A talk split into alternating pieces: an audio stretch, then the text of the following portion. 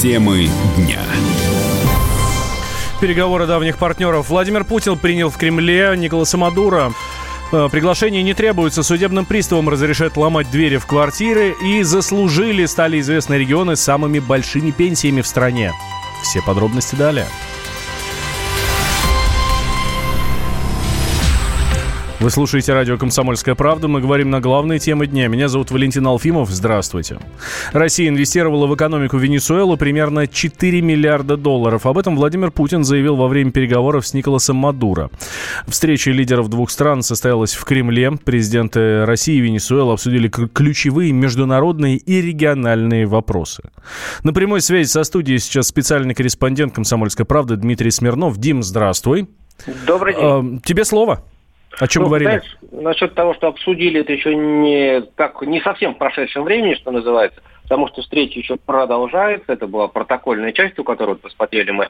А, надо сказать, что самое важное для Мадуры прозвучало в конце вступительной речи Владимира Путина. Он сказал, что, ну да, действительно, про, он напомнил так мягко про то, сколько вообще Россия делает для Венесуэлы, напомнил про эти 4 миллиарда долларов по самым таким скромным подсчетам. Дим, прости, деле... мне кажется, когда такие разговоры идут, ну, не на высшем уровне, а на кухне, обычно, знаешь, добавляют еще «ну, вообще-то». Ну, там примерно так и было, в общем-то.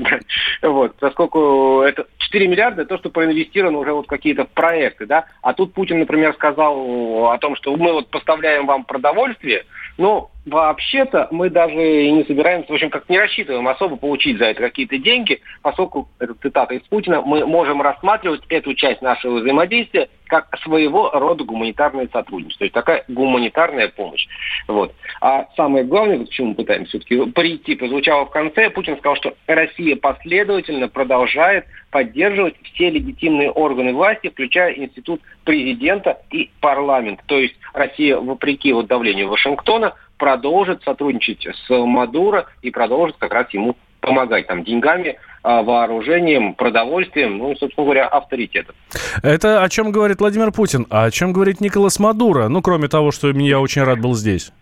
Ну, Николас Мадуров всегда говорит примерно одно и то же. Он сейчас сказал, что мы всегда чувствуем себя очень комфортно в Москве и всегда рады быть здесь. Еще не был он был здесь быть рад, потому что, в общем-то, Россия самый главный союзник Венесуэлы нынешней на международной арене. И тут надо сказать, что на встрече присутствовал э, Игорь Сечин, глава Роснефти, той компании, которая является, собственно, форпостом России в Венесуэле, которая осуществляет основные нефтяные проекты. И, видимо, как раз вот этот разговор, который начался вот с долга Венесуэлы неоплатного, он, видимо, продолжился с закрытыми дверями, но как раз тем, чем э, Венесуэла может расплатиться. А это как раз э, преференциями для России на нефтяном рынке. Ну, я так понимаю, что это как раз э, главные темы переговоров, и э, большего ждать, наверное, от них не стоит, да?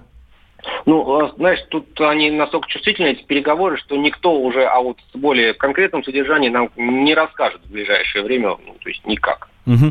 Дим, спасибо большое. Следим за развитием событий. Специальный корреспондент «Комсомольской правды» Дмитрий Смирнов э, был с нами на связи. Как будет какая-то информация новая о переговорах Владимира Путина и Николаса Мадура, э, президента Венесуэлы, мы обязательно вам, дорогие друзья, расскажем. Россияне больше не смогут прятать незаконные планировки за закрытыми дверями. А Минюст предложил наделить приставов правом проникать в дома без разрешения владельцев. Причинами могут быть не только нелегальная перепланировка в квартире, но и проверка, например, газового оборудования. Однако, как считает исполнительный директор Национального центра ЖКХ «Контроль» Светлана Разворотнева, проблему опасных изменений новый закон не решит. Этот законопроект он носит э, технический характер, потому что уже сейчас э, можно э, без согласия хозяев входить в квартиры в случае чрезвычайных ситуаций вместе с представителем органов внутренних дел. Точно так же управляющие организации, которые должны обеспечить доступ к коммуникациям или по каким другим причинам зайти в квартиру, могут получить такое разрешение через суд. Ну, вот в данном случае с ними еще будут ходить приставы. Эта инициатива, она не позволит решить существующие проблемы с незаконными перепланировками и в том числе незаконными перепланировками там, газового оборудования. Почему? Потому что самое сложное в этом процессе – это зафиксировать сам факт перепланировки. Как правило, они всплывают э, только в момент продажи квартиры или передачи по наследству. Конечно, самыми заинтересованными э, лицами в этой ситуации быстрее выявить, да, быстрее пресечь являются соседи. И я глубоко убеждена, что, конечно, обязательно нужно включать э, жителей этого дома в лице совета многоквартирного дома, согласование процесса перепланировки, и это, мне кажется, тогда позволило бы действительно своевременно выявлять все эти факты. Да, ну и при этом вот этот закон о доступе в квартиры, он, конечно же, не позволит предотвратить никакие чрезвычайные ситуации, ну, например, связанные с тем, что там действительно неисправное газовое оборудование. Ну, во-первых, это длительная процедура, суд, да, там судебные приставы. А, она не годится для моментов, когда надо реагировать немедленно. Предполагается, что ломать двери приставы будут на основании решения суда вместе с понятыми. Остальное имущество обязаны оставить в целости и сохранности. Банки увеличили размер кредитов пенсионерам. С, с начала года размер потребительской суды у клиентов старше 60 лет вырос на 20%. В среднем заемщики из этой возрастной группы берут около 100 тысяч рублей.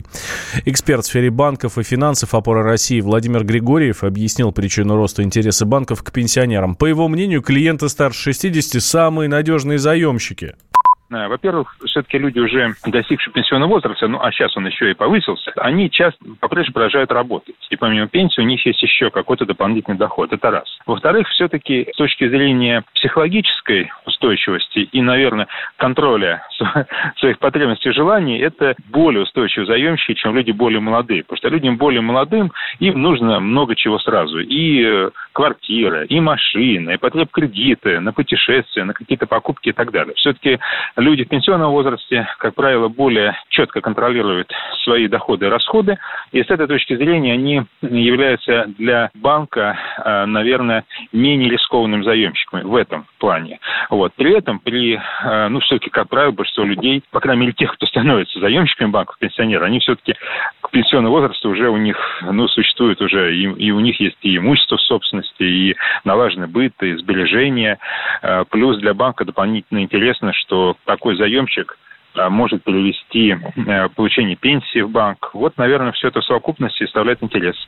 Тем временем Росстат рассказал, в каких регионах страны получают самые высокие пенсии. По данным ведомства, большие выплаты зарегистрированы в Чукотском и Ненецком автономных округах, а также в Магаданской области. Там пенсионеры получают около 25 тысяч рублей. Ну, в среднем же по стране 14 э, тысяч рублей пенсия. В Екатеринбурге Каледа театра оштрафовали за неготовность к войне. А все потому, что там не оказалось противогазов и запас тушенки. Культурные учреждения неожиданно включили в список предприятий, которые будут работать даже при условиях фронта. С подробностями наш корреспондент Данил Свечков. Если однажды найдет коса на камень и две сверхдержавы начнут забрасывать друг друга атомными бомбами, во всем мире люди побегут в убежище, а в Екатеринбурге в театр. Причем не абы какой, а в знаменитый на всю Россию театр драматурга Николая Каледы. По какому-то странному стечению обстоятельств его вдруг включили в список тех организаций, которые в случае войны или даже атомного взрыва продолжат свою работу. А на днях стало известно, что театр оштрафовали на 50 тысяч рублей за то, что в нем нет ни противогазов, ни запаса тушенки на случай войны да и комиссии эвакуационных никаких не сформировано. В самом Калейдотеатре э, не понимают, за что их в итоге в список организаций, которые будут работать даже в годы войны, но предполагают дело в убежищах, которые находятся в этом же здании, где работает театр. Вот что сказал сам Николай Каледа об этом. В доме на Ленина 97, вот вчера я узнал благодаря журналистам, оказывается, есть два бомбоубежища под левым и под правым крылом. А в центре, где находится Каледа театр, бомбоубежища нет пять лет тут прожили, я знать не знал про то, что тут оказывается стратегическое какое-то место. Ну вот вчера э, жители этого дома сказали, конечно, у нас есть бомбоубежище. Я не знал, но к нам, потому что это отношения не имело. Кстати, Калейдотеатр не единственный, кого оштрафовали за неготовность к войне. Под раздачу же местный транспортно-строительный колледж, им тоже придется заплатить 50 тысяч. Кроме того, в суде будет решаться, надо ли аналогичный штраф платить театру музыкальной комедии, который тоже проверяли в этом году. Данил Свечков, Комсомольская правда, Екатеринбург. Можно уйти в большую политику, но большой спорт пойдет вместе с тобой. Чемпион мира в тяжелом весе. Боксер с самыми большими кулаками за всю историю бокса. Действующий депутат Государственной Думы. А теперь еще и ведущий радио «Комсомольская правда». Николай Валуев в авторской программе «Большой спорт». По средам в 10 вечера по Москве.